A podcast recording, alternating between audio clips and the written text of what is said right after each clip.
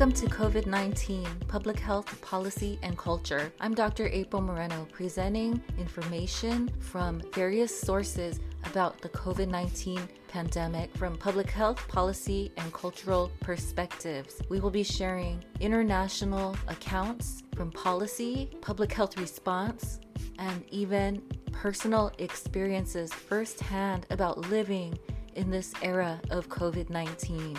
Welcome to episode number 18 of COVID 19 Public Health Policy and Culture, also known as COVID 19 PPC. I'm your host, Dr. April Moreno, and today we are talking about COVID 19 in Southern California. We're speaking to Farah Masood, who is a faculty member of a university in Southern California.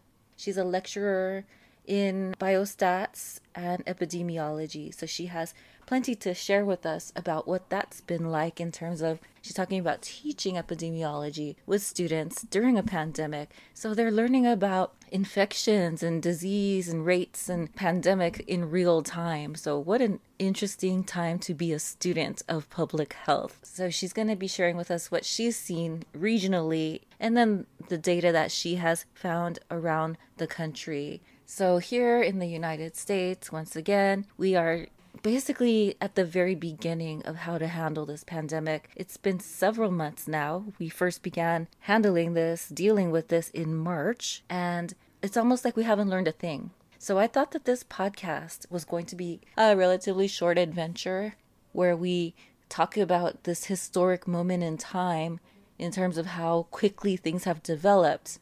But hey, now we're at a point where things are totally slowing down in terms of awareness, knowledge, and disease control. We are back almost at square one. In certain states and certain locations, the numbers are spiking back up again. You know, we did have that conversation for a little while about flattening the curve, which did work at the very beginning. It did seem to work. People were scared at the beginning as we started to understand we needed to do some level of quarantine, and a lot of things shut down, and that was great. And then that part where people decided it was going to be phase two arbitrarily just because the economy needed it. Phase two began. And then we had some protests, we had some various social unrest, even at the same time. And then the numbers went back up. And not only that, it's just like that conversation of flattening the curve, it was great that we started all that, but then now it's like having that analysis and realizing realization of the fact that the flattening the curve had very much to do with hospitals and their capacity to handle a surge, but it didn't do very much in terms of public awareness, knowledge, and them actually taking those advanced steps and measures into protecting themselves. So here we are talking about cloth masks still. Here we are where people have gone back to restaurants and beaches and public parks. And then about last week or so, a lot of those places actually had to shut down again. So we actually had to retreat in certain locations where certain parking spaces in public parks and beaches had to shut down for 4th of July in certain locations and counties in California. So it's almost like a retreat phase. But even worse is that in certain states, the numbers are so high and out of control, but even nationally and internationally, if you look at John Hopkins, they've got a great resource center. They've got some great data that they've been working with on tracking the virus and the, the current status of things. And I'm going to share this in the show notes. This is a great document here that shows the different rates of daily positivity. So basically, this one here, Peru is at the top. Peru is at 40% of daily positivity. This means that of all the times people were getting tested, 40% of those tests were positive. Brazil is at 33.2. Qatar is next, and then Mexico's next. They were both at 22%. And then the fifth one there is Chile at 21% at the moment. So that is really good information and insight here for us to be able to see the fact that it is still spreading around the world. We see countries here in the Middle East, South America, we see Mexico, part of North America, Africa, and parts of Asia are on here as well. So this pandemic is going to be here for a little while longer And so we're still going to be here for a while talking about the news and the different issues that's going on here. I see here in the news that also um, this looks like this was just three days ago where Brazil's president tests positive for coronavirus. He was tested positive on Tuesday. And then here, zooming back into the United States, talking here about Arizona, which is in the news at the moment. They are leading us in terms of national numbers. They're at about 25% of that positivity rate. So, about a quarter of people that get tested are testing positive at the moment. As of today, they surpassed 116,000 cases in the state alone.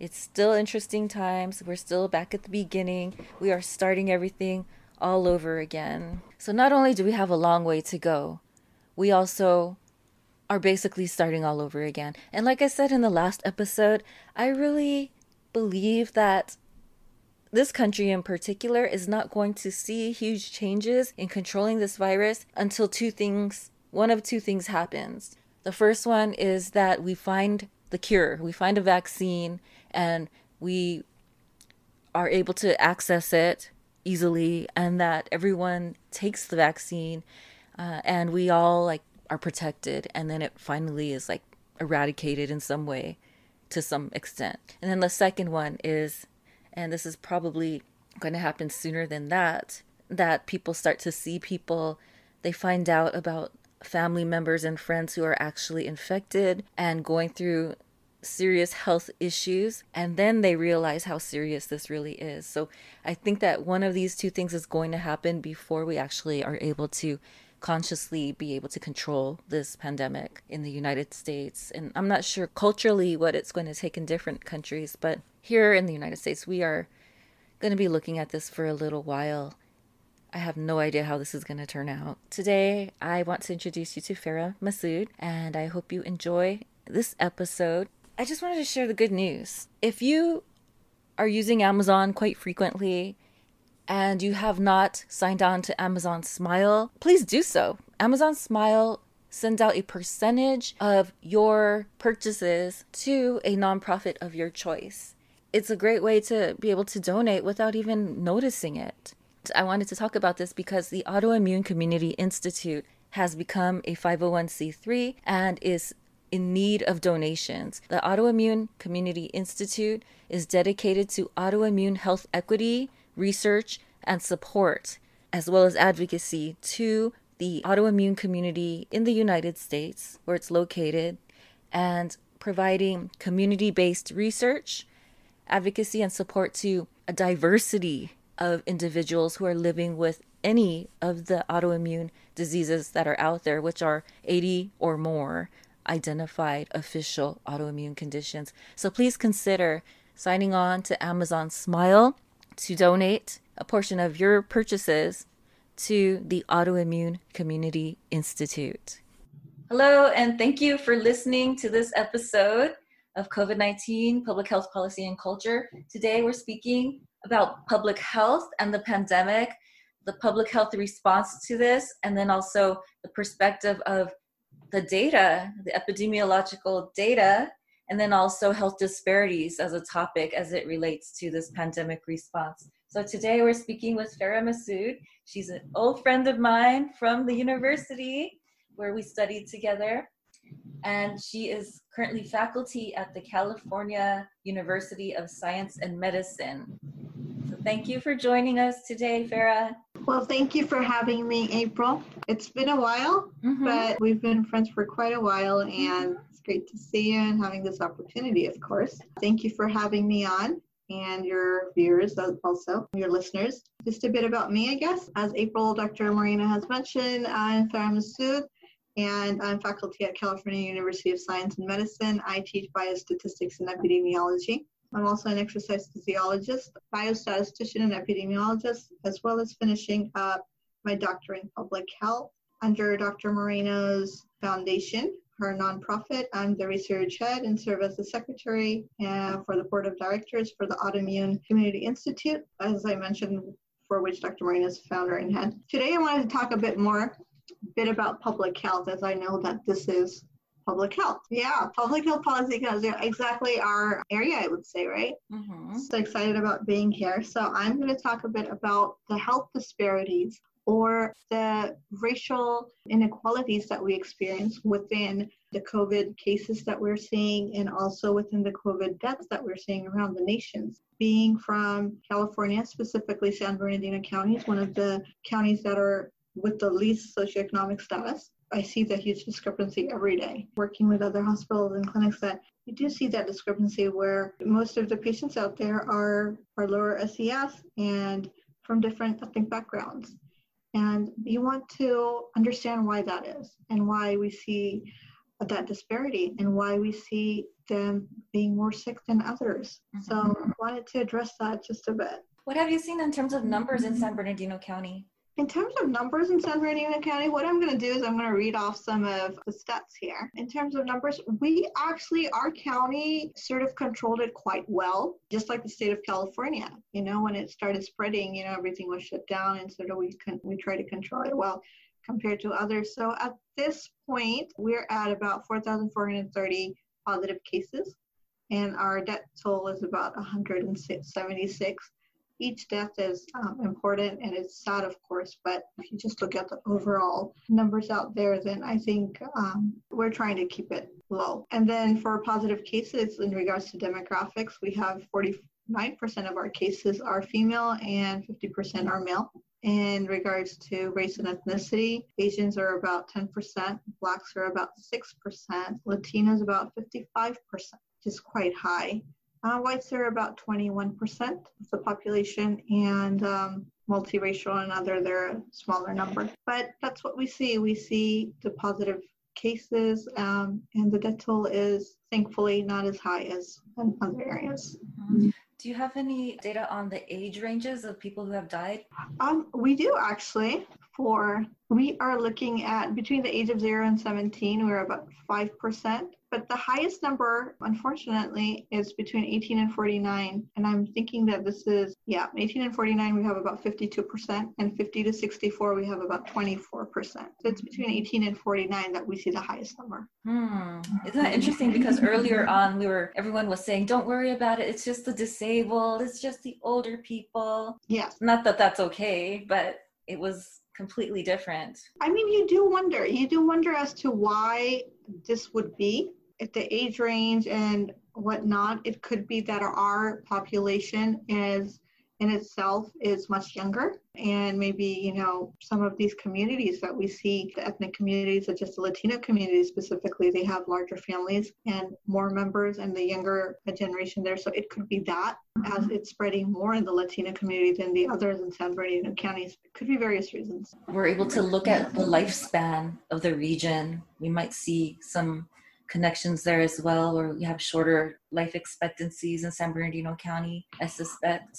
I, I would believe so. I would believe, considering our lower SES and how healthcare and healthcare and overall health is related to SES and adversely related to or negatively related to SES, then I would say that we probably do have a lower lifespan than other counties.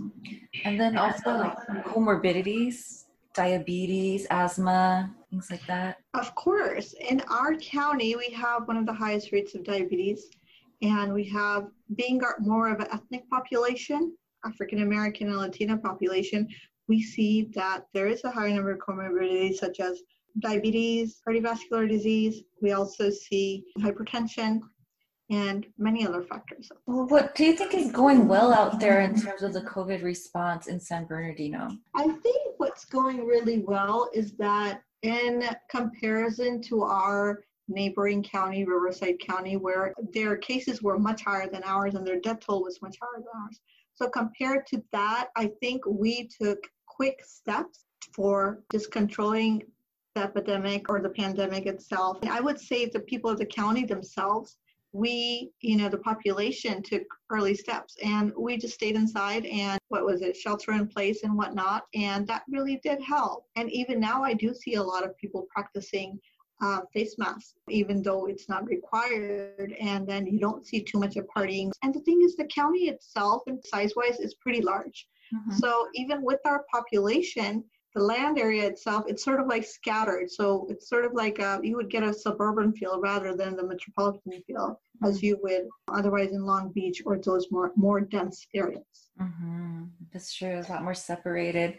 I mean, the geography of San Bernardino County just goes all the way out. It borders Nevada, right? It just it does. It does. It borders Nevada, and sometimes you wonder if there are even people out there, but apparently there are. So we are spread out. So I think that sort of helped us out mm-hmm. a bit. The size of the county itself and the population in regards to that size. Mm-hmm. I even would think that the public health system in San Bernardino County and the culture, like a lot of the people that we've met over the years at school yeah. who work in the county, very proactive culture of data analytics. This is where Esri's located. We've got all the GIS, we've got all the health data in San Bernardino County. It seems like we've got a really good infrastructure, a really good approach in terms of public health response in general. I would think so. I think I would have to say that I have more experience working with Riverside County in specifics. Oh. Um, as I've just started with the San Bernardino County right now, but um, starting to learn more about San Bernardino County. But yeah, there is Esri right here. It's a few blocks away from where I work. We do have that GIS and the technology um, right in our backyard, I guess. I think what really did control it is us just taking those steps early mm-hmm. and managing it. And our county officials, I would say, learning quickly, quicker than most other people out there and managing it in time. And I would say, you know what, regardless of how many people, how many rules you make, it's usually the public you're more proud of if you're reducing the numbers because that tells you that they're the ones who are following it. I love that. Yeah, so it's really good to hear that people have been pretty receptive to the guidelines. It sounds like, as residents of the county, the population has pretty much trusted what they've seen in terms of the disease spread and the warnings and the severity of everything that they were able to wear the mask, more willing to do the things that needed to be done, staying at home. I wanted to know if things are starting to open up over there like they are in LA and in San Diego. They are. We are opening up over here, but we're still a bit more cautious. We're not going too fast. We do, uh, like everywhere else, restaurants are opening up, but it's usually pick up from outside. You see people in the park, but they keep that social distancing. Sometimes you do see a group of people, you know, just going, disregarding the mask completely and whatnot. I mean, I guess that's part of what it is. But overall, people they have been following the rules, I would say. You don't see too many kids out. It's opening up, but you do have that sense of that there is a pandemic and people are practicing care. About your students, as you teach epidemiology and you teach biostats, what are the kinds of conversations your students are having? What types of questions and discussions are emerging in your classroom? What are their concerns? What are their thoughts? Well, you know what? To be honest, what happened is that we had just finished up a semester learning about pandemics and epidemiology and surveillance and whatnot, everything, you know, related to that. But by the time we got to the next semester and right before we ended, we had to, this would have been a great opportunity to have a one on one with them about pandemics, but we sort of had switched to another aspect of the class where this couldn't be bought into it. I mean, we couldn't incorporate it because we were working on research at that time. But this certainly will be a talking point for next year. Mm-hmm. And I look forward to that, sort of designing the whole coursework around that. Mm-hmm. But this year, unfortunately, other than the fact that they, these poor souls had to do the rest of their coursework online, that would be the only part that where we had to talk about pandemic. Other than that, we didn't get a chance. It's a shame, but it must be so interesting for them to be going through an epidemiology class and to experience pandemics firsthand as they're yeah, learning. I mean, it is. What it's better like, experience? What better learning is there? Absolutely. I mean, who could imagine? You know, you're learning about a pandemic and then you get a practical experience. Who gets that? So, right. Um, they certainly did. yeah, it's like a hundred year opportunity. Yeah. So, in your opinion, what can still be improved at this time? What can we improve at this time? I think there's so many things that can be improved. I would say we need to just start with improving our public health system. We need more prevention, prevention mechanisms. What else do we need? We need to just get ourselves, you know, have more awareness out there. And for those who are resistant to implementing, I would say, rules and regulations for the safety, for the larger safety of everybody. What do you think we need to do to change that? How can we fix that? How can we change their minds before it's too late? I mean, a pandemic is hit and you, we have the numbers out there. And I mean, what else do you need? You need, you have the numbers. You see the death toll. You see the rising cases. You see the health disparities. You see who it's affecting the most. And even when you see all of those and you have tangible evidence that this pandemic is as difficult, I mean, is as harsh as it as the numbers say it is. And even then, if we have people in charge or leadership not listening to that, I mean, at what point, I guess it would be up to us as individuals or just the public to keep ourselves safe at that point. Yeah, and it's become such an interesting time. You know, my background is also in public administration. And then having this conversation of how politics and then policy and public health are like clashing with each other sure. at this time. So, statistically, in terms of data, in terms of the science and clinical trials, all of that has one set of information that we're trying to share with the public. And then on the policy side, the policy is more of the like you know how do we respond but then you've got the political side on the economic side where they're just like let's just get this over already and move on you know let's just try and get through this as quickly as possible but it doesn't work that way when you're working with virus viruses you're working with disease pandemic you can't decide i'm on this timeline and i'm going to make sure that everyone can go back out safely again tomorrow. Yeah, I think at this point. I'm not sure why our policy and our, I mean, we have different sectors working independently. Yeah. Because at this point, we need to work as one because there's just no way that we can tackle anything without working as one, as one unit, because everything is interconnected at this point. I mean, it's a holistic approach to battling this virus mm-hmm. itself. Public health plays a huge role in this. But then again, who are at the front lines is the medical professionals. And so there, we're all intertwined, aren't we? Mm-hmm. then there's policy as well. Suppose it's public health trying to control this, and then it's the medical professionals treating them. But then if there's no policy and we're not controlling that policy, what happens then? Mm-hmm. Why, if we're not implementing rules out there or rules or regulations or following through on it and concerned more about just the economy itself, then it's just a waste to even put out those preventive measures or mm-hmm. have, you know, those people on the front lines going through all of whatever they're going through. Right. Yeah. And I've heard stories about people just kind of giving up because they're just like, I'm here risking my life, my family's life. And then you're like yelling at me for wearing a mask in the store. This is not going to work we can't yeah. do this. Yeah absolutely. we can't negotiate this you know? It's, it's, challenging and then in our two episodes ago we met with someone we spoke to someone who does contact tracing and in her agency in public health she says that the policies and the guidelines change like almost daily. You know what you get from the cdc what you get from the world health organization and then what you get from the state and the county all of these policies are continuously changing. So things are so turbulent at the moment. And it's really like you said that there's no there is no unified information. And if there were it would be scattered. It would be it would still be changing constantly. And it's it's just really hard to figure this out. We really need to be working together on this one because i don't think there's much of an option.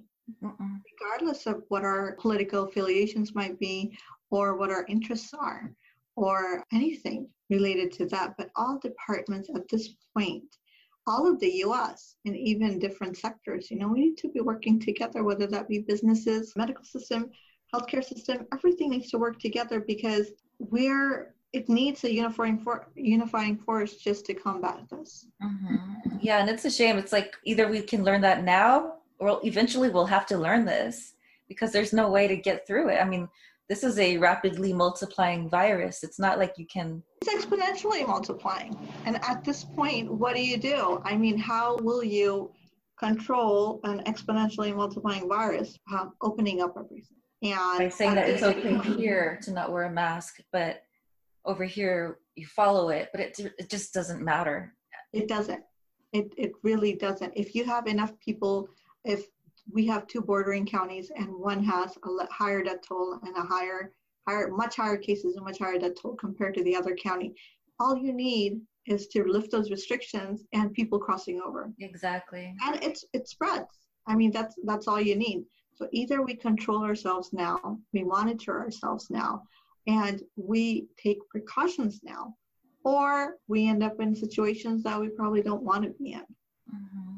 What's the context in the county for the huge rates of Hispanic and Black rates of infection and deaths? Has the county, have you all had conversations on the context of that? What types of work you're seeing? What types of situations are causing this disparity? In the county itself, like I mentioned earlier, our populations are more mostly ethnic populations, Hispanic, African Americans, and mostly the Hispanic populations. And then we have the white population. Along those lines, we do see there's more prevalence of some comorbidities or other diseases such as diabetes, cardiovascular disease, hypertension, obesity, and whatnot. Mm-hmm. And all of those. I guess, are we seeing trends? Are we seeing like the reasons why this is happening more? So you mentioned there's just a higher population of these groups anyway. What needs to be improved still? So we are talking about health disparities. We've been seeing a lot of these trends in terms of African Americans dying disproportionately, the Hispanic population also dying disproportionately. Yeah, what have you seen from the research and the data out there? The data actually is quite alarming. If you look at the health disparities in relation to the COVID related deaths in African Americans and Hispanics, considering what we're going through right now and health inequity, inequity within African Americans and just everything that's going on, I wanted to address that. I wanted to really address that one first. There was a study by the CDC, and it looked at, looked at um, hospitalization rates in relation to COVID cases that were lab confirmed COVID cases in 14 states. And it was alarming that what they found out is that out of 580 patients, they saw that one in three were African Americans, which is about 33%. Mm-hmm. And then what was ironic was that only 13% of the US population are African Americans. So the prevalence is quite high. Mm-hmm. And 45% of the hospitalizations were among whites, while whites make up about 76% of the US population. So you could see where that discrepancy is.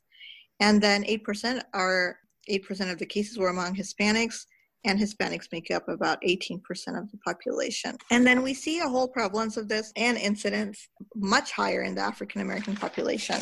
And there's some more statistics that I wanted to share. African Americans in Michigan were 41% in COVID related deaths when only 14% of that state's population were African American.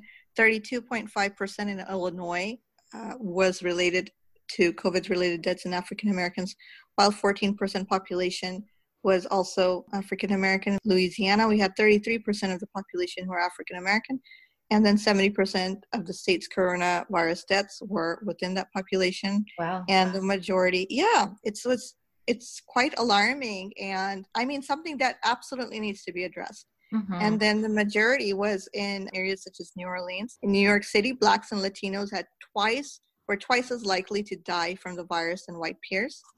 So, just some of these things are things that we can't overlook at this point. It's not just racial inequality in regards to police treatment, but in so many other factors where they're being undermined, I guess, their health and their their economic status and their situations they're living in. Okay, so what's the date of this report, just so that we know? April or March of this mm-hmm. year. Mm-hmm. The first data was, of course, from the CDC. The other ones were from public health institutions. And so we started to see the protests because we were seeing a lot police brutality. So many cases at the same time were being publicized. And I guess my question is about what's going to happen in the coming weeks. Just from our understanding, being in public health, you know, a group of people gathering together, not wearing masks or whatnot, or if they're even if they're wearing masks, there is a high likelihood that the disease itself, the virus itself will spread. Mm-hmm. But if that were the case, and most of the people out there were of the were minorities, then you wonder why there are more cases coming in that were, you know, whites mm-hmm. inside these hospitals. So, you know, you, you sort of wonder then again what's what's going on? Are they being um yeah i've heard some stories from contacts that i have where you can call the hospital with breathing difficulties res- respiratory issues suspecting that you have the virus or even having been tested. But if you there's like some level of severity that you have to have in order to be admitted into the hospital or for them to even respond to your 911 call. So i'm wondering what that is because i've heard stories where people who are black they were just saying i was told i'm not high priority at this time. So there are people who are not i think they're maybe they may be showing up in the numbers in terms of deaths but they may not be showing up in terms of hospitalizations. What you were mentioning is that the situation, not only should they be high priority, they should be the highest priority because they're at actually a high risk group. Mm-hmm. Because most of the underlying conditions that they have, health conditions, that would actually make them more susceptible to getting COVID, being diagnosed with COVID. So they have a higher diabetes rate, they have a higher hypertension rate, asthma rate, obesity rate, compared to the rest of the population. Mm-hmm. So it's very important that the high risk group at this point, which would be African Americans, be admitted in mm-hmm. if they're with the symptoms because there's more of a likelihood that they're going to be dying and that's what we're seeing is that in hospitalizations there are a higher number of whites who are being hospitalized but then again it's more people who are dying more people with underlying conditions who are mm-hmm. dying mm-hmm. because of lack of hospitalizations. Mm-hmm. Yeah, exactly. And I guess we could still mention that people can still be healthy. They can be really young and still be dying as well. But in terms of the trend, the likelihood, we're seeing that with the comorbidities or the, what do you call them, other issues. yeah. That that does increase the risk of major infection or death. What can we do to improve this? I like the solution that you did mention, and I haven't heard a thing about it that people of color, people with these other existing conditions would be prioritized for treatment and hospitalization. I have not seen that. So maybe that is a recommendation that should be out there unless it's in conversation now i haven't heard it. That's an important one. Absolutely. I think the people in any case i mean you would see that any high risk group would be the ones that you want to you know keep safe such as elderly. We know that the elderly people over 60 are higher risk of getting covid so what do we do? We sort of keep them isolated. You know we try not to go near them the younger groups or the kids or whatnot. So we know where to prioritize. We know how to do that. So when it comes to race why do we back off you mm-hmm. know mm-hmm. why do we suddenly decide that oh no this isn't the highest risk group when they they are one of the highest risk groups if not the most highest risk group mm-hmm. you know mm-hmm. and it might not be absolutely related related to age or this or that but you do also have to understand that this group they live in places that are that are more prone to spreading diseases so they might that's going to contribute to a higher increase of that, regardless of whether they have underlying conditions or not. Mm-hmm. So if someone from that group says, you know what, I'm having symptoms, then that would be the person you want to get in first. Have them in first so that it doesn't at least spread more within right. that community because it's a close knit community. Exactly. So we have to look at all of these factors, not just health wise or underlying conditions, but environmental factors as well. Mm-hmm. And be culturally sensitive, culturally sensitive to where they're living or the lifestyles they live. And if you look at it, most of the jail populations are minorities African Americans, Hispanics. You see that. And we know the numbers out there in relation to that. And in in the jail system, it's going to be much easier for COVID to spread. And suppose these individuals are coming out, and then it's going to be easier to spread in their communities. So we need to get really focused on who who our target population is and who we want to concentrate on more. Of course, every life is important, every population is important. But if we're seeing such huge discrepancies between death rates among certain racial groups, then we need to address that in many different ways. not just one. It's a clear trend that we're seeing. So why aren't we prioritizing this? You know, these are some really good recommendations. And then also, this is what I wanted to say. This is so great to have this conversation as a public health conversation because we can look Absolutely. at all these different social determinants of health and address COVID in that way. We're looking yes. at lower SES where people do tend to live, you have larger families living in one space. You have smaller spaces where people are living with these large numbers. And then also, we've seen some cultural competency challenges of language and access to information. Being able to address things from all these different levels, all these different perspectives, from the transportation to the housing to the access to natural resources to the safety to the everything that we do in public health. And one of the major, oh, sorry. Yeah, it's yeah. just a great potential solution. I mean, it is the solution being able to approach it from all these different perspectives and levels of the social determinants absolutely and i think we need to take a pyramid approach at this put social determinants at first and then keep on going down because as you go down these steps in social determinants whether that be ses education ses and we're looking at income levels healthcare healthcare access is one of the major ones so when we go down that pyramid we see that we need to figure out why there would be so much discrepancy within all of these pyramids if you assign a pyramid to each racial category. Mm-hmm. Why are there discrepancies? And then why are there such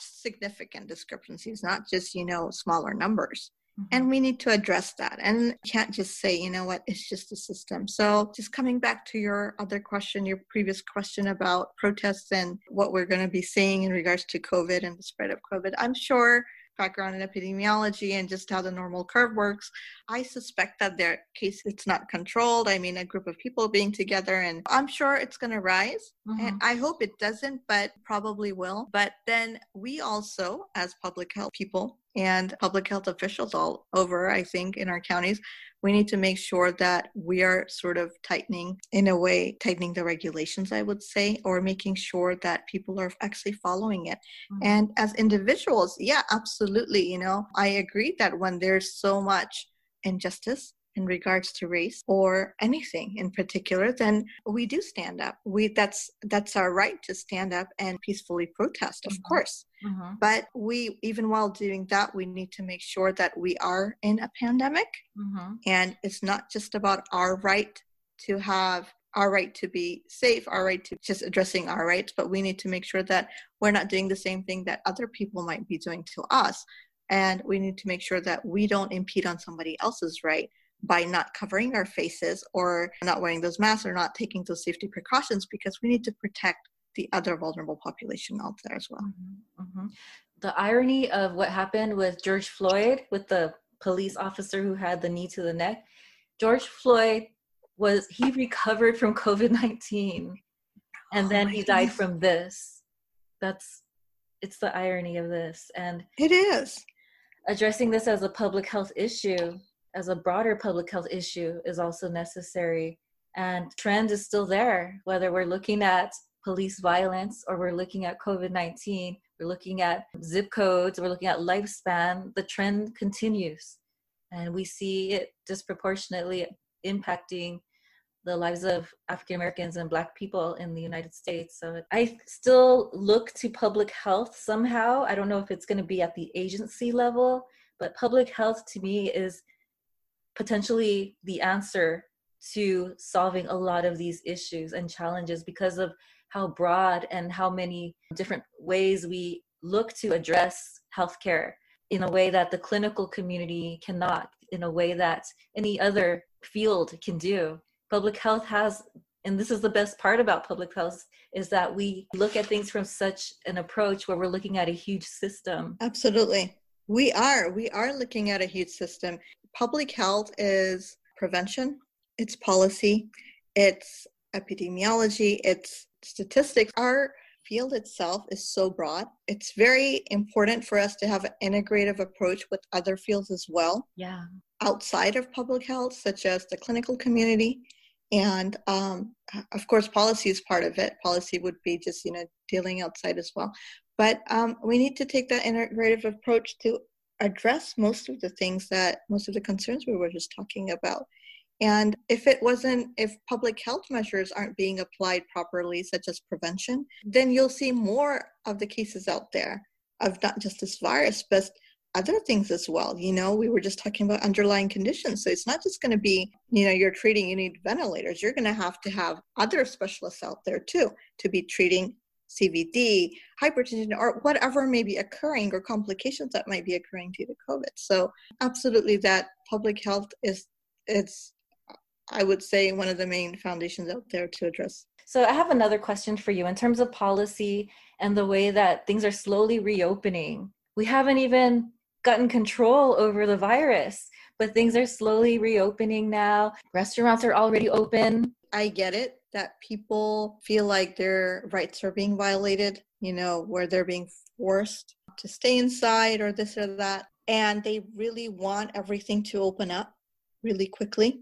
But we also need to realize that sometimes what we want might not be what's best for us. You know, it's good that we're taking many steps to open things, but are we really ready? Or is our, I think before we ask that question, how have we reached out, being public health, how have we reached out to the general public and having them practice proper care mm-hmm. yeah. or proper, safety? Mm-hmm. And are we 100% sure that they're going to be practicing that when we open up their restaurant and when they go to their restroom? And if not, then what's the likelihood that one person, suppose one person in there is contagion and spreads it around? And we know it's not going to be one person. Right. There's a very high likelihood that it is going to, you know, spread. So maybe we need to, it might be affecting the economy, but is it more important in people's lives? So little steps, of course, you know, open up the parks, you know, little by little. But do you really want a group of people in a closed space? Because we are still contagious. We don't even know. I mean, are there aren't enough tests out there being done to even make sure whether a person has COVID or not or not. And we're not even sure about the classification of symptomology related to, and we're not even sure what is absolutely considered to be COVID. How do we know a person is, I mean, they might not be symptomatic, but what about a person who just went through COVID and are they going to be, will they have traces of symptoms or will they be completely asymptomatic? I mean, we don't know. These are questions that need to be addressed before we go into policy about just opening up the country. I mean, that's a beautiful concept. Of course, we're the land of the free. I mean, I absolutely agree to it. I mean, I feel cooped up, but safety is very important too. And what comes next? You know, you don't want to open up schools at this point or colleges at this point. I don't. Yeah. Do you have any other recommendations out there um, in terms of how we can address this? I think with COVID itself, we need to take it slowly. I think we, we need to realize that we are in a pandemic and um, we don't, I mean, we just need to take it slow, you know, baby steps at this point we haven't experienced, most of us haven't experienced something like this within the past 100 years. You know, and the world is quite globalized at this point. It's not like it was before. There's a higher chance of it spreading, and even within the states and whatnot. So we need to make sure that, you know, we're taking precautionary methods. Follow what's follow the guidelines WHO, CDC. We have great public health departments. Your local county public health departments definitely follow it.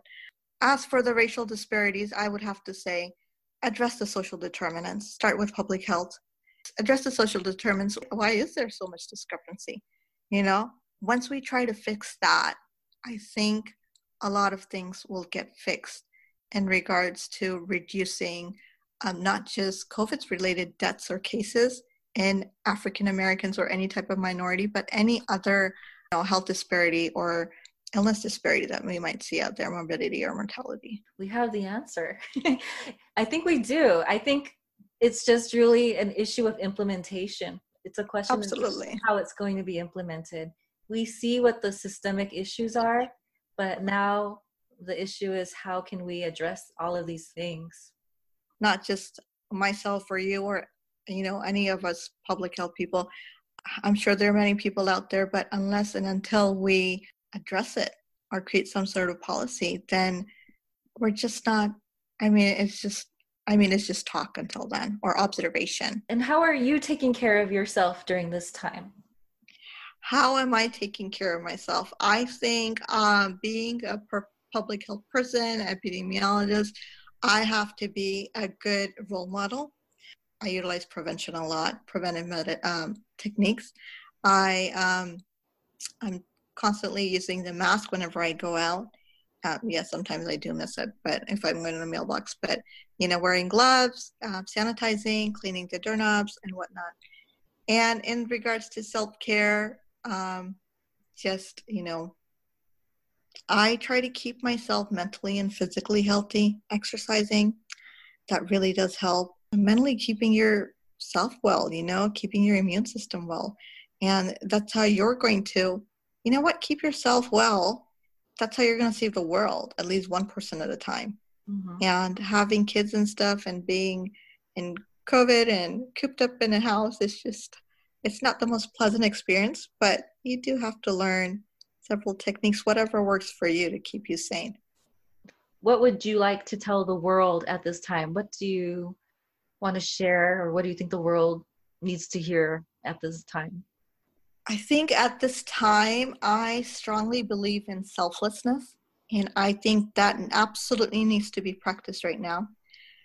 We need to not think about ourselves or our wants or needs at this point, but look at the, you know, the larger, broader community out there, and just you know, practice, um, you know, just practice safe, safe preventive measures to mm-hmm. keep not just yourself safe, but others as well. And once you do that, you realize that if you take that one step, it's not going to be a minor step. It's actually going to contribute to a much larger solution or a much larger treatment of the problem, I would say. And we underestimate ourselves. So every person at this time has that capability of making a huge difference and to be selfless and not think about ourselves at this point or what we want to do or how we want to enjoy ourselves but stay home guys as much as you can. And you know protect yourself and protect others as well. Mm-hmm. thank you. Sure. So you probably are aware by now that we use anchor.fm here on this podcast for covid-19 ppc and i wanted to tell you about anchor.fm because this is actually the second uh, podcast hosting software i've used and um, I really like it. I love how easy it is to use. I love the fact that it's free, and they have so many tools here like music and all these different options that help you record and edit your podcast either from your phone or your PC or your computer. And then Anchor distributes your podcast for you so that it can be on Spotify, Apple Podcast, and many more places. And then also you can even make money from your podcast with minimum with no minimum listenership and it's all you need to make a podcast in one place. So if you're new to podcasting and you're interested in um, getting started, I recommend Anchor.fm. So what you can do is download the free Anchor app or go to Anchor.fm to get started. Um, that's my recommendation. And um, you know, after almost a year of podcasting, I'm really glad I found Anchor just recently. It just makes things so much easier. And uh, yeah, come check out anchor.fm.